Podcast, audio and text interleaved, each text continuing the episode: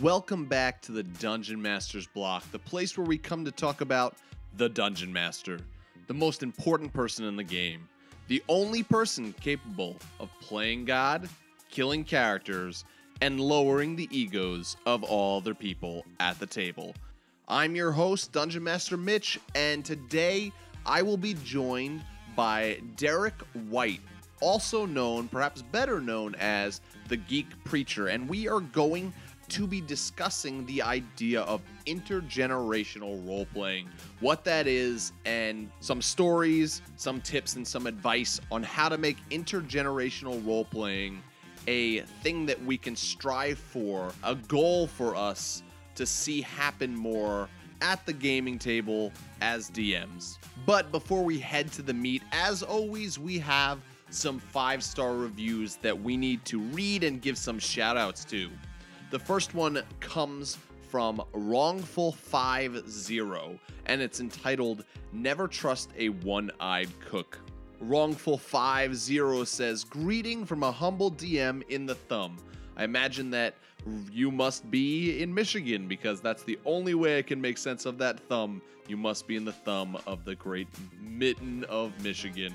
If you are looking to DM for the first time or are DMing for the 50th time, this is a great podcast for you. Informative, funny, and full of fantastic ideas, you can't go wrong. If you aren't looking to DM, I say listen to this podcast and you will want to, even if it's just to send a food mage at your party. Keep on rolling those nat 20s, guys. Thank you so much, Wrongful50. We appreciate that review. Our next one comes from King Rivers, and it's entitled Most Helpful Podcast I've listened to. This is a really amazing podcast. I'm a new DM, literally two sessions, and this podcast has really helped me get going and create some pretty cool things. So thank you for making this podcast. Thank you for listening, King Rivers. We appreciate both of those five star reviews. Thank you so much for listening and the support of our show. And without any further ado, let's head to the meat. I'm starving. We ain't had nothing but maggoty bread for three stinking days. Why can't we have some meats? Looks like meat's back on the menu, boys. Well, for the meet today, we have an awesome guest. We have Derek White, also known as, perhaps better known as, the Geek Preacher. And so, Derek, we just want to welcome you to the show. Thank you so much for joining me.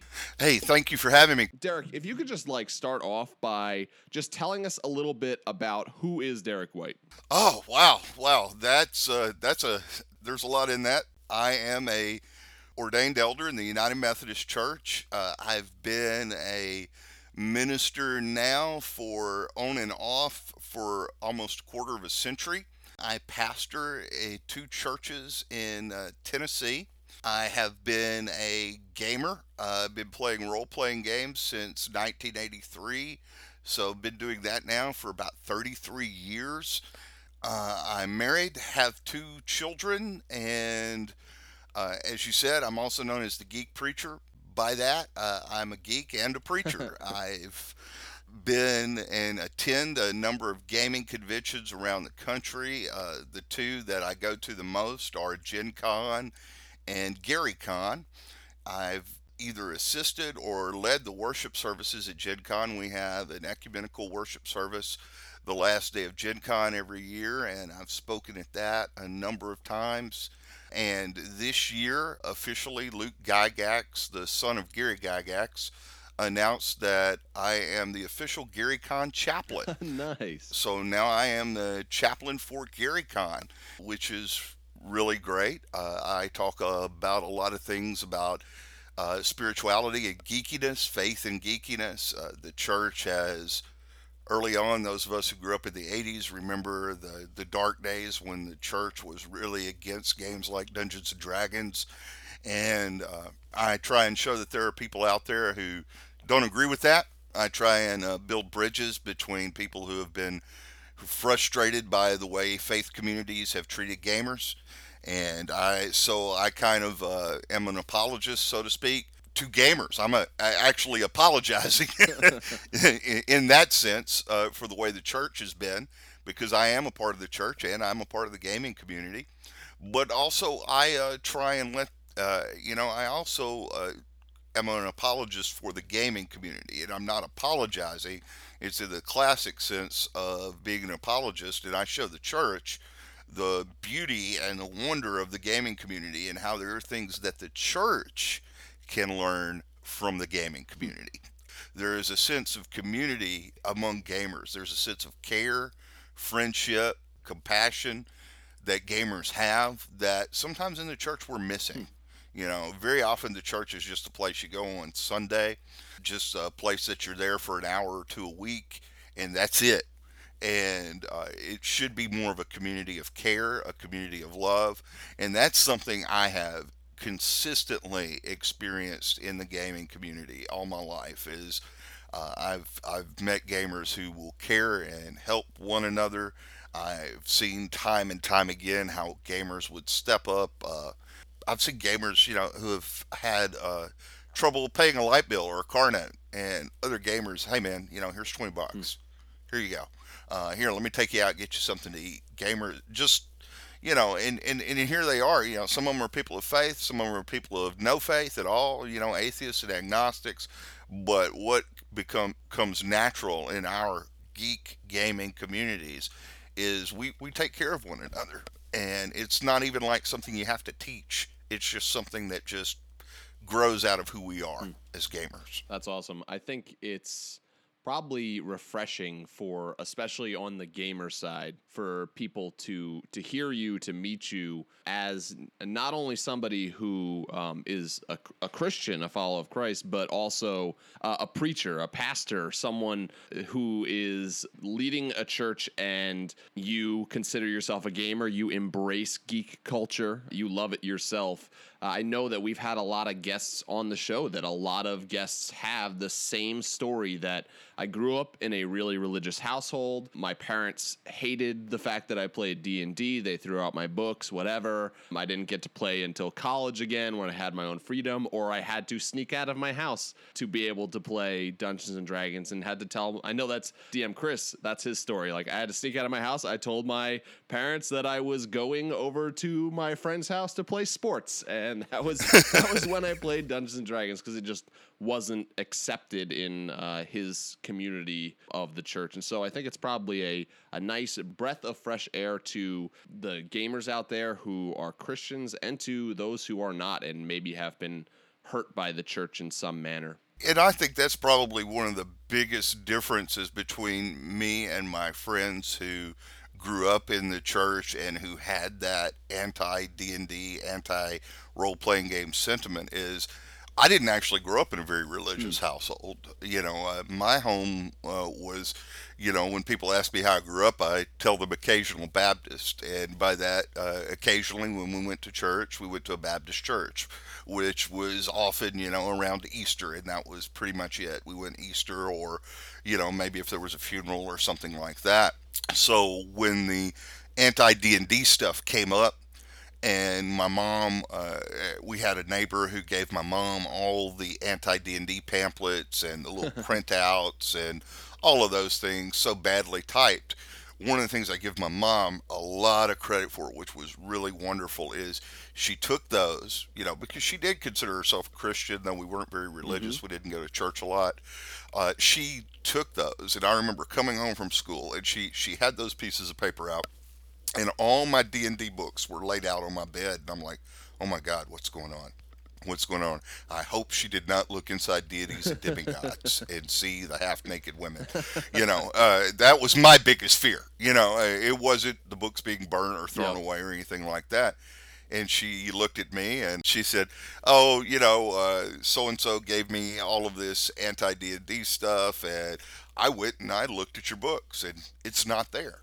And I said, "Wow, you know, a lot of respect for my mom is that, you know, unlike a lot of people who just took it at face value, they took that this is evil, that this was in the books and that was in the books. My mom said, okay, I'm not just going to take somebody's word for this. Yeah. I'm going to take my son's books. I'm going to look at my son's books. I'm going to read it. I'm going to compare it to this.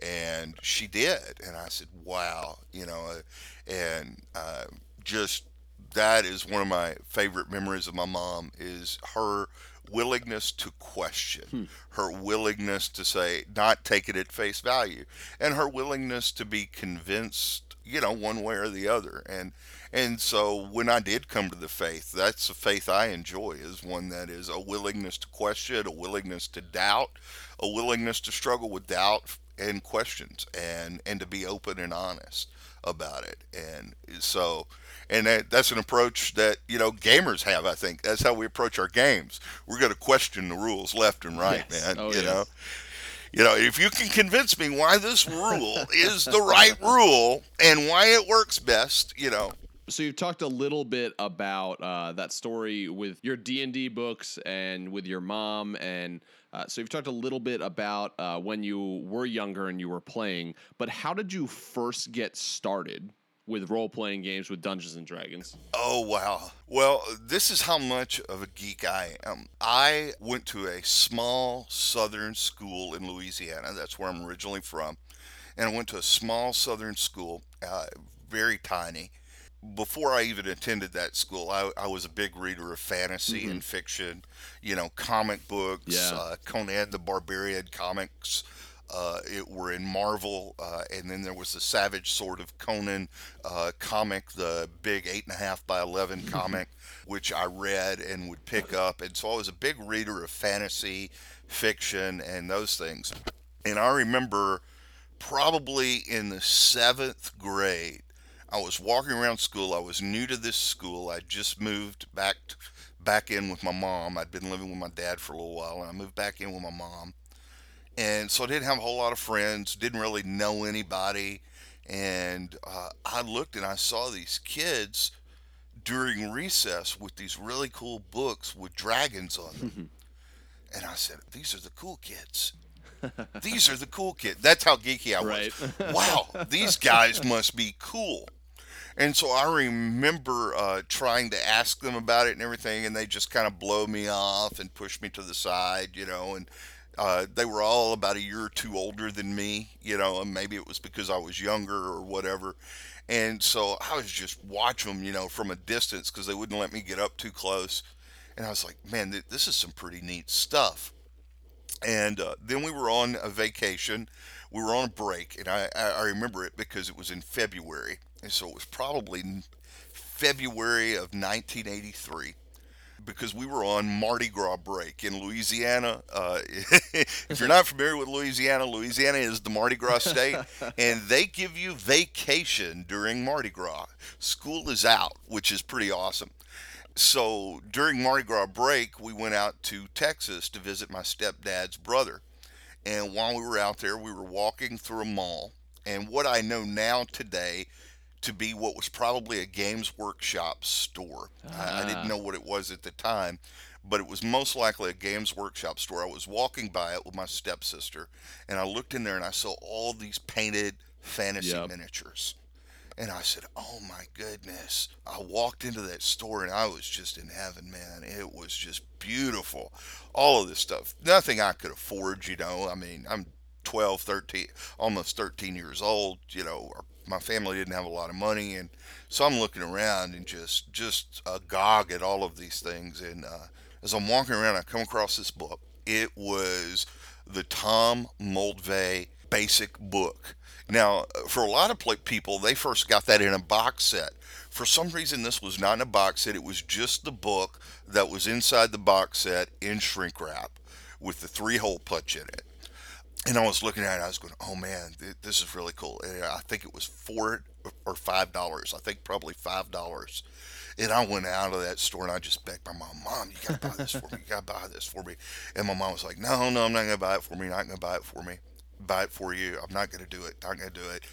And uh, my step aunt said, "What is it?" and showed it to her, and she uh, she bought it for me. And I just devoured it. I think it was only 66 pages, you know, and I just read through that book. and loved it. Loved the artwork, you know, uh, Erol Otus artwork. I mean, all of these names are names I came to know later in life. You know, I didn't know any of this stuff at that time. And I was just like, oh, this is awesome. And so when we got back home from the break, I went up to those guys who were playing and I said, look what I got. Now they were already playing AD&D. We didn't know the difference between basic D&D and advanced D&D and they were already playing AD&D, but they just saw this as another Dungeons and Dragons book. And I think maybe that was the entry point for me. They were like, "Oh, he's got a book now. He is one of us. This is your one ticket, of us." Yeah. yeah, That was my ticket. That was my golden ticket. Yeah, I love Exactly. that. That was my Willy Wonka golden ticket. And so and so I began to play with those guys. Uh, still remember their names. Uh, I don't know what's happened to many of them over the years, but occasionally I would get to go over to their house and play. That's when I started running games for them. Nice. So the DM, the normal DM, would run the games, and his name was Mike Hill, and Mike would run the games. And so when we all got together, what ended up happening is Mike would be running the game. Everybody would kill off my character. Uh, I mean, they'd backstab me or whatever, so that I could help Mike run the game. and and Good so I, friends. I was yeah great friends well I, sometimes i think they did it for the fun Yeah. of it and sometimes i think uh, mike had them do it on purpose so that he could have help for somebody to flip through the rule books help find monsters and things like that and then uh, if mike couldn't run a game i became uh, the guy to help them level up Nice. And so i would run games and you know i'd Just monty throw, yeah, it just throw monsters at them so they get XP and you throw monsters and treasure at them so they get XP and they would level up. And, you know, there was no consistent campaign world or anything like that. It was just, you know, uh, one shots all the time. And, uh, but, but we got to keep the same Gotcha. And so they would keep their characters, you know, and level them up. That's how I got started. I can't remember a whole lot of times in my life, but I remember February of 1983. that's awesome. I do remember that. That's awesome. Yeah. Thanks for sharing that. So we do Sure. have one more question for you. As with all our guests, we have a surprise question for you. So you had no idea. You knew that a surprise question was coming, but you have no idea what this question is. So here is your surprise question. This comes from Blake Ryan. He is a Silver Dragon, which is uh, one of our Patreon members. And so Blake asks, there is a D&D movie coming out. You are in charge of choosing who is going to be in that D&D movie. That can either be someone famous or someone you know. Who do you invite to be in the D&D movie? Oh well, first and foremost, it has to be Nathan Fillion. you have great actor, uh, loves the geek Yep. community. I mean that, that that's kind of a no-brainer, and probably Nathan Fillion comes to mind because I've been watching Harmon Yes. Quest, uh, and he was on the last episode of Harmon Quest. But Nathan Fillion has just been beautiful to the geek Hmm. community. Uh, he's a great actor. Uh, he has to be in the movie. What will Uh, he be in the movie? Oh, Nathan Fillion, a rogue, A obviously, a rogue. That would be perfect Yeah, for him. Yes. thief. Yep. Yeah, a thief. Uh, he would have. He, he would be a thief in the movie. Uh, for a consultant, you need Stephen Colbert. Mhm. Uh, That would be great. that that's and he loves you know D&D. you have to have him consulting on the movie uh, for some good humor and in, inside jokes. Mm-hmm. Uh, so you've got Nathan Fillion probably as your lead. Uh, you know, uh, as he's gotten a little bit older, he could be the grizzled old rogue. uh, Stephen Colbert uh, consulting on the movie. Uh, with of course a cameo somewhere. Oh yeah, definitely a cameo. You know, dress him up as an old Yep. wizard or old crotchety wizard, and then the non-movie type people, uh, you know, uh, throw in a cameo, and, and of course this is shout out to my boy Luke Gygax. uh, throw in a cameo of Luke and Ernie Gygax, and maybe some of Gary's daughters. You know, throw throw in some of the Gygax family just for the fun of it. That would be you know. great. Yeah, they should. Man, they they should definitely do that for the movie itself. That would be fantastic to see. Just cameos like that. That'd be great. Yeah, and and all, it'd be it'd be like the Marvel movies where something happens in the comics and they're only the the the true fans in the audience go, you'd have the gamer fans Yeah. go, and everyone would be like, "What? What's so great about that?" And you'd have to Yeah. have this great time explaining it to them afterwards. So Yeah, it's like the first Stan Lee appearance Yep, in a Marvel exactly. movie, and all the non-geeks were like, "Why is everybody, Yep. you know, what? Who's who's that old guy?" and by now It's like, they "That's all Stan know. Lee.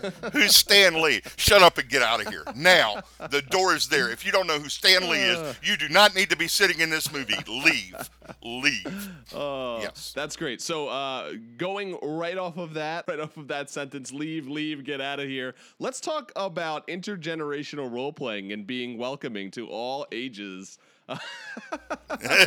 so, uh, first off, uh, in- That, that's perfect yeah, segue. in- That, that's great, man. That was a beautiful segue.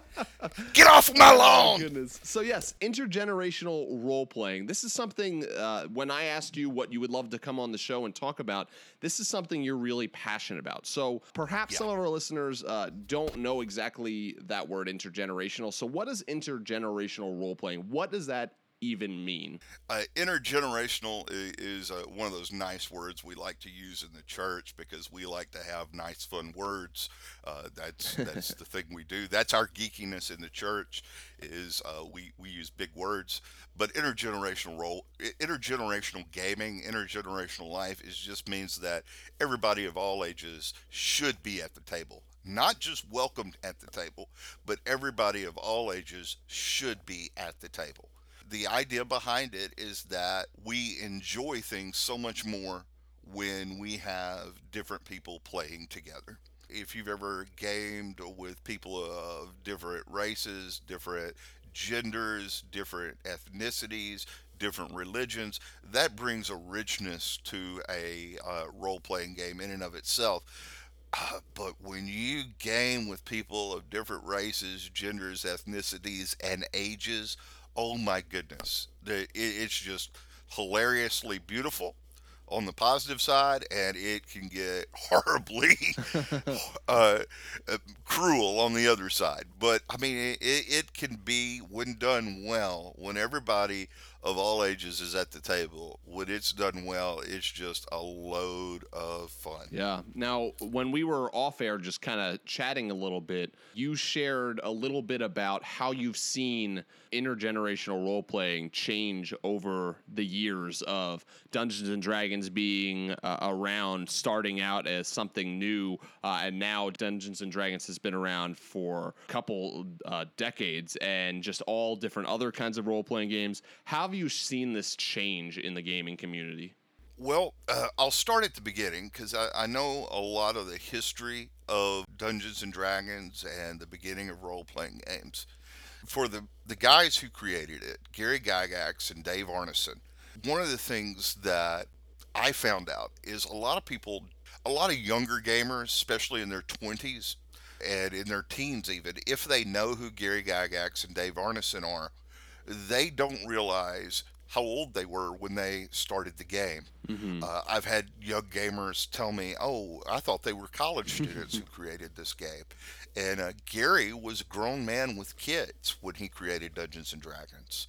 I mean, uh, Gary had already had a number of children. He'd already worked in a variety of uh, fields. And so uh, when he created Dungeons and Dragons, this was a game he was playing with his wargaming buddies who were also grown men with families. But he also started playing it with his children and a lot of the young kids in the community. So at its very beginning, Dungeons and Dragons was intergenerational. Now, for those of, of my generation who came along about a decade after the game had been out, the game was already being marketed toward kids. That's what basic D&D came out for. It was supposed to be the Dungeons and Dragons for the 10 to 12 year olds. And advanced was kind of like for high school to college. So basic Dungeons and Dragons was just to kind of get the younger kids in. And so for us, we saw it marketed for us, and there were from a lot of us, there were no adults really playing D and D. Uh, there weren't a, uh, any. I, I don't know if you've seen Stranger Things oh my gosh, on so Netflix. good, so great. Love it. And uh, their uh, teacher in that show knows all about Dungeons Yep. and Dragons. That wasn't my experience. The teachers just kind of looked at us a little odd, but they knew we were all nerdy and we, we did good in school, so they didn't bug us a whole lot about it. but there were no adults that I saw playing Dungeons and Dragons. The first adult I ever saw play Dungeons and Dragons was myself when I was an adult. And so when I started uh, gaming again in my mid 20s, you know, I left gaming for behind for a little while, uh, which is a story in and of itself I won't go into. Uh, but when uh, I began gaming again as an adult, I was in my mid 20s and I started gaming and playing and then I, I, and then my daughter was born. And so one of uh, my earliest memories with my daughter uh, she's maybe six months old and she's sitting by me at the table in her high chair while i'm running a d&d game for a bunch of friends. And so i'm sitting there uh, some of the people are my age and some of them are teenagers. At that time i was working at a uh, at an electronics store and we had you know people of all ages come in buying electronics video games computer games uh, computer software. And so i made friends with my customers. Uh, some of them were my age some of them were uh, in high school. And so my first experience of intergenerational role playing was in my home my six month old daughter sitting there high school student sitting there uh, a guy my age uh, sitting there and a guy uh, you know who was in that college age guy. So so we had a bunch of different things a bunch of different ages there. Six months in age to 30 years old. Hmm. so that that's kind of the whole concept of intergenerational gaming and that's kind of the the development of it in my life because you know we didn't see any real adults playing the game but when you talk to people like Ernie Gygax or Luke Gygax, you know, they were kids when their dad was developing this game. And so they were around grown men playing war games and they were around and these grown men were around the kids so that actually was at the heart of the game when it first started. But for many of us in our generation, we didn't experience that until we started having kids of our own. So, this whole idea of intergenerational role playing, I know you have run games, you've played in games that both, like you just said, at the home, but you've also run a lot of games with different ages at conventions, at yeah. gaming stores. You've seen a lot of this. You've been in charge of running a lot of games like this. In your opinion, what is the importance behind this? Trying to strive for this both on an individual level and as a level of us as a community of gamers. What's the importance of striving for intergenerational role playing? The answer I'm going to give you actually comes from Frank Mentzer. Frank is a good friend of mine. A lot of people know Frank Mentzer. He's the guy who wrote the rules mm-hmm. for uh, the uh, basic set with the Elmore co- cover. I asked Frank about this a number of years ago. Frank boiled it down to this it creates conversation. Mm. We learn from each other. When we've been gaming for a long time, and those of us who have been gaming for 30 years, a lot of times we will fall into tired, old, repeated patterns. Check the locks, you know, uh, listen at the door, grab your 10 foot pole, things like that. Yep. You know, we get these tired, repeated patterns. And so for us, when a young gamer comes to the table, they bring fresh ideas. They will do something that we would have never thought of. They will do things not covered by the rules. Sometimes they'll bring stuff to the game from video game culture that's good and bad but they will uh, bring things to the table that we did not expect. It creates for a fun game. We learn from them. They also learn from us because some of those uh, old strategies, like the 10 foot pole, yep. is a classic strategy, and you need a 10 foot pole you know, and uh, they need to learn some of those basic strategies, uh, whether it's a role playing game it also teaches, uh, you know, we know this, you know, uh, to say that gamers are unsocial is one of the biggest myths our culture has said. yep. And it teaches kids great socialization skills. It is wonderful for those of us who are parents. It helps our kids socialize with other people. It helps uh, it helps them learn conflict resolution. You know, sometimes you got to work things out because just killing somebody else doesn't always work in the game.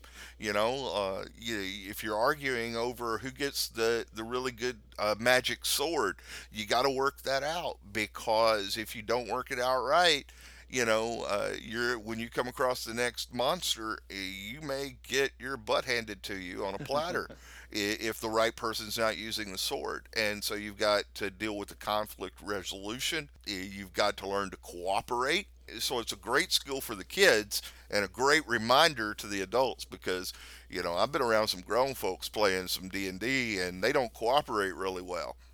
And they argue horribly and their conflict resolution skills are are horrible. They begin to learn from kids watching the kids. I'll give you a great example of this i uh, was running a game at GaryCon a couple of years ago and before GaryCon i wanted to run it for my friends all my friends were adults, but I wanted to kind of play test the game, the adventure, before I ran it for the kids. And so all all the people I ran it for were in their 20s and 30s, and their response was to kill everything. uh, the adults' response was, "We're just going to kill it all." And they they and they got their butts handed to them. You know, they missed out talking to the right person. You know, I, I had the old caveat in there: just talk to this guy. He's going to give you the nice little magic item that'll help you a little further down the road. They didn't talk to the guy. They tried to kill him, and so they missed out on that, and they got their butts handed to them. I ran the same game at GaryCon and these kids were uh, i mean uh, the youngest was eight or nine the oldest was maybe 14. And they meet this same same NPC, um, do it the same way, and they said we want to talk to him. And I was like, what? you got to talk to him? They like, yeah. Can we? They said, can we talk to him? Yes, you can. Yes, yes, you can talk to him. And I'm over here thinking, you know, I wish one or two of those guys that were in their 20s were here right now. Yeah. Because you could learn something from these kids. Because these kids had probably been told by their teachers and told by their parents talk it out. Don't just slap somebody upside the head. Talk it out. And sometimes as adults we forget that. We forget the lessons we're trying to communicate to our children. This is why our children can teach us. And this is one of the things uh, you know as i mentor people and as i teach people now as i've gotten older uh, one of the things I tell people is that uh, it's bidirectional. It, you know, for too long, especially in the church, we have told people that the authority stands up there and gives you all the information, and they are an authority on everything, and communication and learning comes in one direction. And that's not true. True communication is bidirectional, it flows both ways and we can learn from the kids and the kids can learn from us. And uh, when we do that the world becomes a better place uh, i think. I think we create a better world for all of us. Yeah. So, we're not going to spend a lot of time in this episode talking about potential problems with intergenerational role playing. I think uh, a lot of our listeners, I'm sure we can all think of problems that would come up, whether, and I think that the biggest problem that comes to my mind is just some people may not be willing to take that seat next to someone younger or someone older whether in their mind it's just i don't want to play with this young kid. They're just going to be too distracting or uh, i don't want to play with this quote unquote old geezer. They're not going to be focused. Whatever it is like there are problems i feel like but those problems are more walls that stop us from getting into those games than anything else. Can you talk a little bit about just some strategies? This is a this is a podcast for dungeon masters for game masters so you've run plenty of games at home in the con in game stores like uh, like we've said for groups of gamers of all ages what are some things that you found have helped uh, to make those games great for all different ages. The number one thing that makes a game great for all ages, whether it's intergenerational or whether everybody's the same age, the number one thing is pacing. The number one thing in your game has to be pacing. We all have the people who like puzzles, hopefully, but we also have people who like the combat, killing monsters, and taking their loot. And you have to handle your pacing properly. Uh, if combat is dragging out and going too long, and you see that you are losing people's attention, you need to think of ways to speed it up.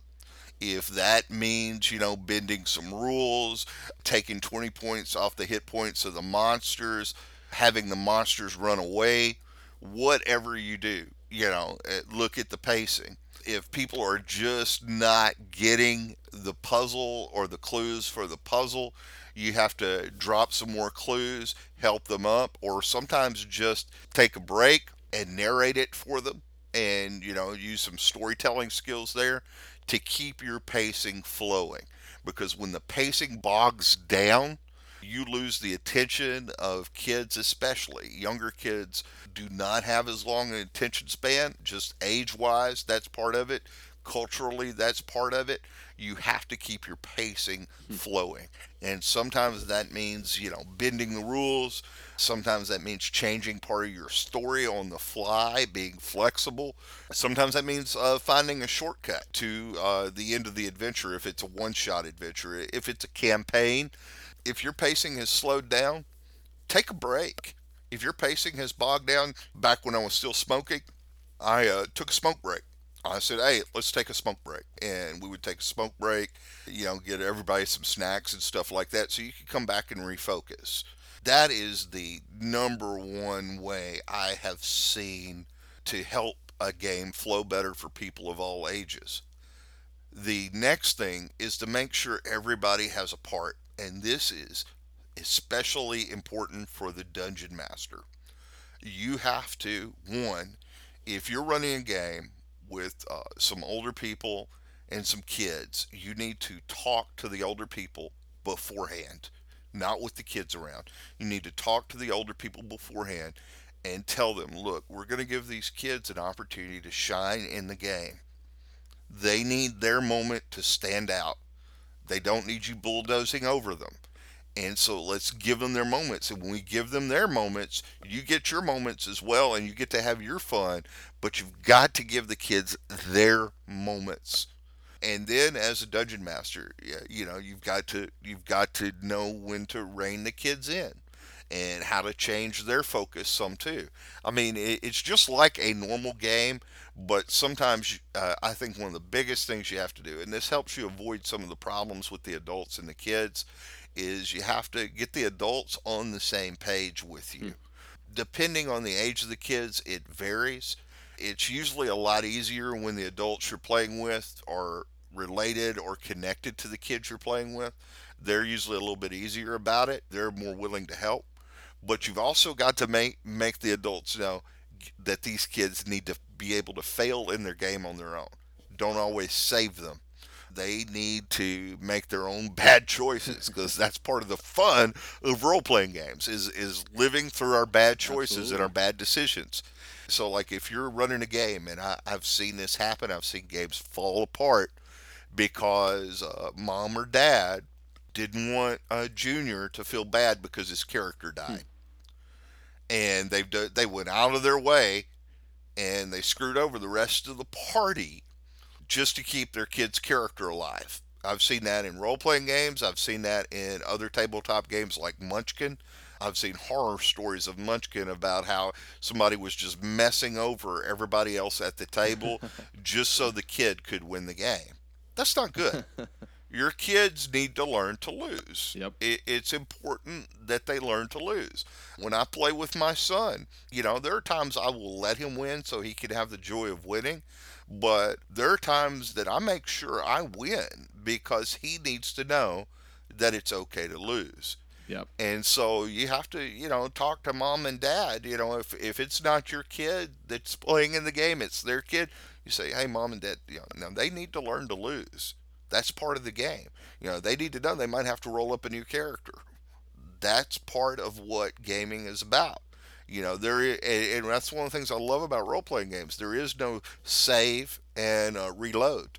You know, you got to keep going, and you know, once you die, your your character may stay dead, and you just got to start over, mm-hmm. and that's that. and that's the way life is. That that's one of the great lessons I took from role playing games is well crap, my character's dead. I've just got to start over. And I've started over many times in my life. I've had to reboot my life a number of times because I've made bad financial decisions and I uh, made bad choices uh, and I had to say, okay, I have to start over. I got to get a fresh start and I changed careers, I changed jobs, and I restarted and rebooted. And it was hard. But I'm going to tell you, one of the things that taught me that was playing Dungeons and Dragons with my friends growing up. Was that, yeah, it's hard, but there's also a lot of fun in that too. Starting over at first level and working your way back up to seventh or eighth level, it, it there could be a lot of joy in that. I, I will say one of the things that I've found, and this is a very practical tip, one of the things I've found, and we are very fortunate to live in the world we live in today because accessories are so inexpensive. Accessories are really great for, you know, we we love our minis and our things like that. Those of us who are older, because we love it because many of us couldn't afford it when we were kids, and now we can afford it. But those accessories for the kids, they also help spark imagination. Yeah. Having some good minis there for the kids, having something visual for the kids, having something they can manipulate and touch is really, really helpful. Add in things that we sometimes leave out of our games. You know, uh, I use some Dwarven Forge projects products, but also, you know, uh, let the kids learn a little bit about mapping and things like that. And that's not just the educator in me wanting them to learn just good skills, but it but it gives them something to do. It lets them see something different that they're not used to. So give them something they can manipulate, something they can touch, such something they can see. That's really important. Yeah, I've seen that, and I've seen that work on adults plenty as well. Mm-hmm. Having you, you brought up like puzzles and things like that. My co-host Chris loves to make puzzles that we can actually touch and move around the table and things like that, rather than just riddles. Which that's my that's my thing. I love riddles, so I always go Yeah. to riddles. But like I've even remember this one time I I made this letter from an NPC that was uh, his like last will and testament before he died. And I did the whole took tea bags, made it look old, burned the edges kind of thing, rolled it up, and as this NPC was dying, I just handed this letter rather than say he hands you a letter and this is what it says, but I handed it to the NPC or the, to the That PC that was there with awesome. him a PC that had like fallen. Well, actually, this PC wasn't even that close to him, but we had another person at the table who had a PC that was super close to him. And we had this player just read the letter out loud, and literally tears started welling up in the player who his character wasn't even there. Just from this, ah. they did not expect the letter to be passed. And things like that are amazing and I think whether it's young people or, or old people uh, as well, or middle aged or whatever it is, it's nice even to say, uh, I don't need this letter, by the way. If you guys want to take it home, it's something to remember a game by, something to keep That's cool. keep uh, you remembering. Oh, that was so cool that the dungeon master had that, and it brings camaraderie in the, around the table. That's an awesome, awesome idea.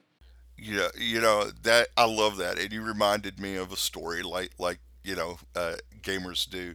I did something similar when I was running a Call of Cthulhu game. I had a book that I bought. It was a uh, blank, you know, what do you call it, a journal, but it was one of those journals that was hardback, and I would write stuff in it before each session for the players, and so it was a blank page book that they got in the game and before each session it would have drawings in it. It would have words and phrases pop up in it each session would have something new added That's to the awesome. book and then i freaked them out when uh, I, I- I gave them the book and it had a page it some of the pages had disappeared. And they're like wait wait wh- wh- where's this? I don't know. What are you talking about? I don't remember that. Uh, what page? What what what uh I what, hope what are you, remember it because I Yes, certainly, I as the you dungeon master, do not remember that page. and that was before all the cell phones had cameras on it so it was like nobody had pictures of it or anything like That's that. and I'm just- fantastic. yeah. and, and- and what I had done is is the pages were still there. It, I had flipped the book uh, and uh, just had had copied everything on the other side of the book, and uh, so I just flipped the book over for them, and they didn't realize that. That's awesome. And it, so it was the same book, so I, I didn't even have to cut the pages out. uh, so I, I thought I'd cut the pages out, but that's right. I've still got that book around somewhere. That's And, awesome. uh, so yeah, doing fun stuff like that, and and and the people in that game were, you know, I had twenty somethings and I had uh, teenagers in that game, and uh, and I, you know, I had married couple in the game, and I had high school kids in the game. And I bet you it was like a great thing to watch all these people from different points of life, different ages, just like marvel over this little thing that really is is simple, but just brought the game to life to them, and to watch them interact with each other must have Oh, been yeah. really great. It, it was. It, it was. And, and to see them. And, and here's another one of the beauties of intergenerational role playing. Because I've been doing it for so long, many of these kids are grown now. You know, they're married now, they have their own Yeah. families. And, you know, I'm going to tell you, man, as a preacher, I have people remember more about some of these games, and these kids will come to me and that are grown now with their own families, and they come to me and they remember more from some of these games than any sermon I've ever preached. And I take that as a compliment uh, because they remember more from the games. They remember more from that. They remember more from the time I spent with them at the table, just being their friend, than they remember from me being behind a pulpit preaching to them. It's all about relationships. That that's it, man, and mm-hmm. and that's the key to intergenerational. It's building relationships because you know, and and, and here's the thing for me. I, I intentionally try and make friends in every decade, if at all possible, of life. Whether they're under 10, in their teens, in their 20s, 30s, 40s, 50s, 60s, 70s, however, because my my theory is is that when I'm in my 70s, hopefully I'll have friends in every decade younger than me because you know as we get older our bodies wear out our eyes wear out you know uh, getting around becomes more difficult. And the more friends we have of all generations the better we can enjoy life. You know just like the uh, 10 year old kid needs someone to take them to the game sometimes the 75 year old gamer needs someone to take them to the game Yeah. and so, you know, life comes full circle. And why should that 75 year old gamer stop gaming just because they can't get to the game? Just like the 10 year old needs someone to take them to the game, so does the 75 year old. And if they can game together, I'm going to tell you, you know, as a pastor, you know, uh, I go to retirement homes and things like that at times. And people like to see me come into the retirement home because, you know, I'm the pastor. And They love to get the visit from a pastor. But what gets the biggest smiles in that retirement home is not when I walk through the door, but if my kids come with me. Hmm. Because they want to see the kids. And it's the same way we should be at our game tables. It's going to make it, things are going to get crazy, things are going to get disruptive, things are going to get frustrating, but that's part of the beauty and the fun of life is to let kids come in and disrupt, you know, our old way of doing things and, and make more fun. That's awesome. Hey, Derek, I just want to thank you for coming on the show today, for joining us to talk about intergenerational role playing. Thank you. welcome. This has been a pleasure. If our listeners would like to get in touch with you, if they would like to check out some of the stuff that you're doing, uh, what is the best way for them to do that? the best way is uh, hopefully you're on Facebook. The best way, you know, I used to blog and I used to do stuff on my website, but most people connect with me through Facebook. I have a uh, a personality page I put together a few years ago when someone asked me to, called the Geek Preacher. Just look for the Geek Preacher on Facebook. I also have a personal page. Uh, the personal page, you know, isn't always for everybody because there's a lot more religious posting on my personal page. That's usually how I connect with my parishioners and my churches. But, you know, I, I generally accept friend requests from other gamers as long as we have mutual connections. So if you look for Derek White on Facebook, you can find my personal page. As long as we have common friends. Uh, I will probably accept your friend. I, I most likely accept your friend qu- request. But if you want to find out about the geeky stuff I'm doing, look for my personality page called The Geek Preacher. You can also find me on Twitter at Geek Preacher. Uh, I still have a website called geekpreacher.com. You can find me that way. You also, uh, you know, if you're at Gen Con or Gary Con, you can find me there. You know, uh, those are the two major conventions I go to. There are other conventions I end up going to as well, like Origins and places like that.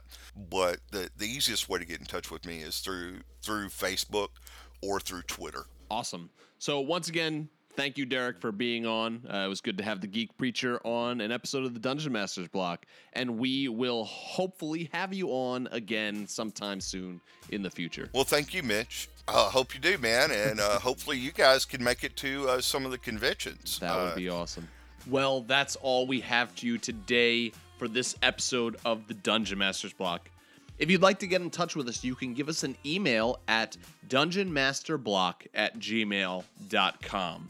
If you love the show and you love what we do, please consider giving us a five star iTunes review. And if you do, we will read it on the air, just like we did at the beginning of this episode. You can follow us on Twitter at DMS underscore block. That's at DMs block. And you can also like our Facebook page. Both of those places will have D&D memes, some D&D tips, and of course, updates about the show. We have a Patreon member shout out of the week. And this week's Patreon member shout out goes to F. Mustafa. F. Mustafa is a dreaded silver dragon. So F. Mustafa is able to be on our forums and give us input on the future of our show. Thank you so much for your support, F. Mustafa. We really appreciate it. The Dungeon Masters Block is a proud member of the Block Party Podcast Network. To check out more Block Party Podcast Network shows, simply search Block Party Podcast Network on iTunes or go to blockpartypodcastnetwork.com.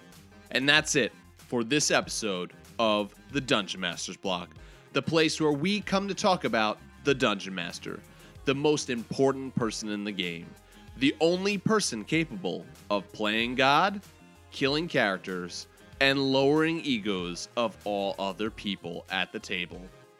Keep on dungeon mastering.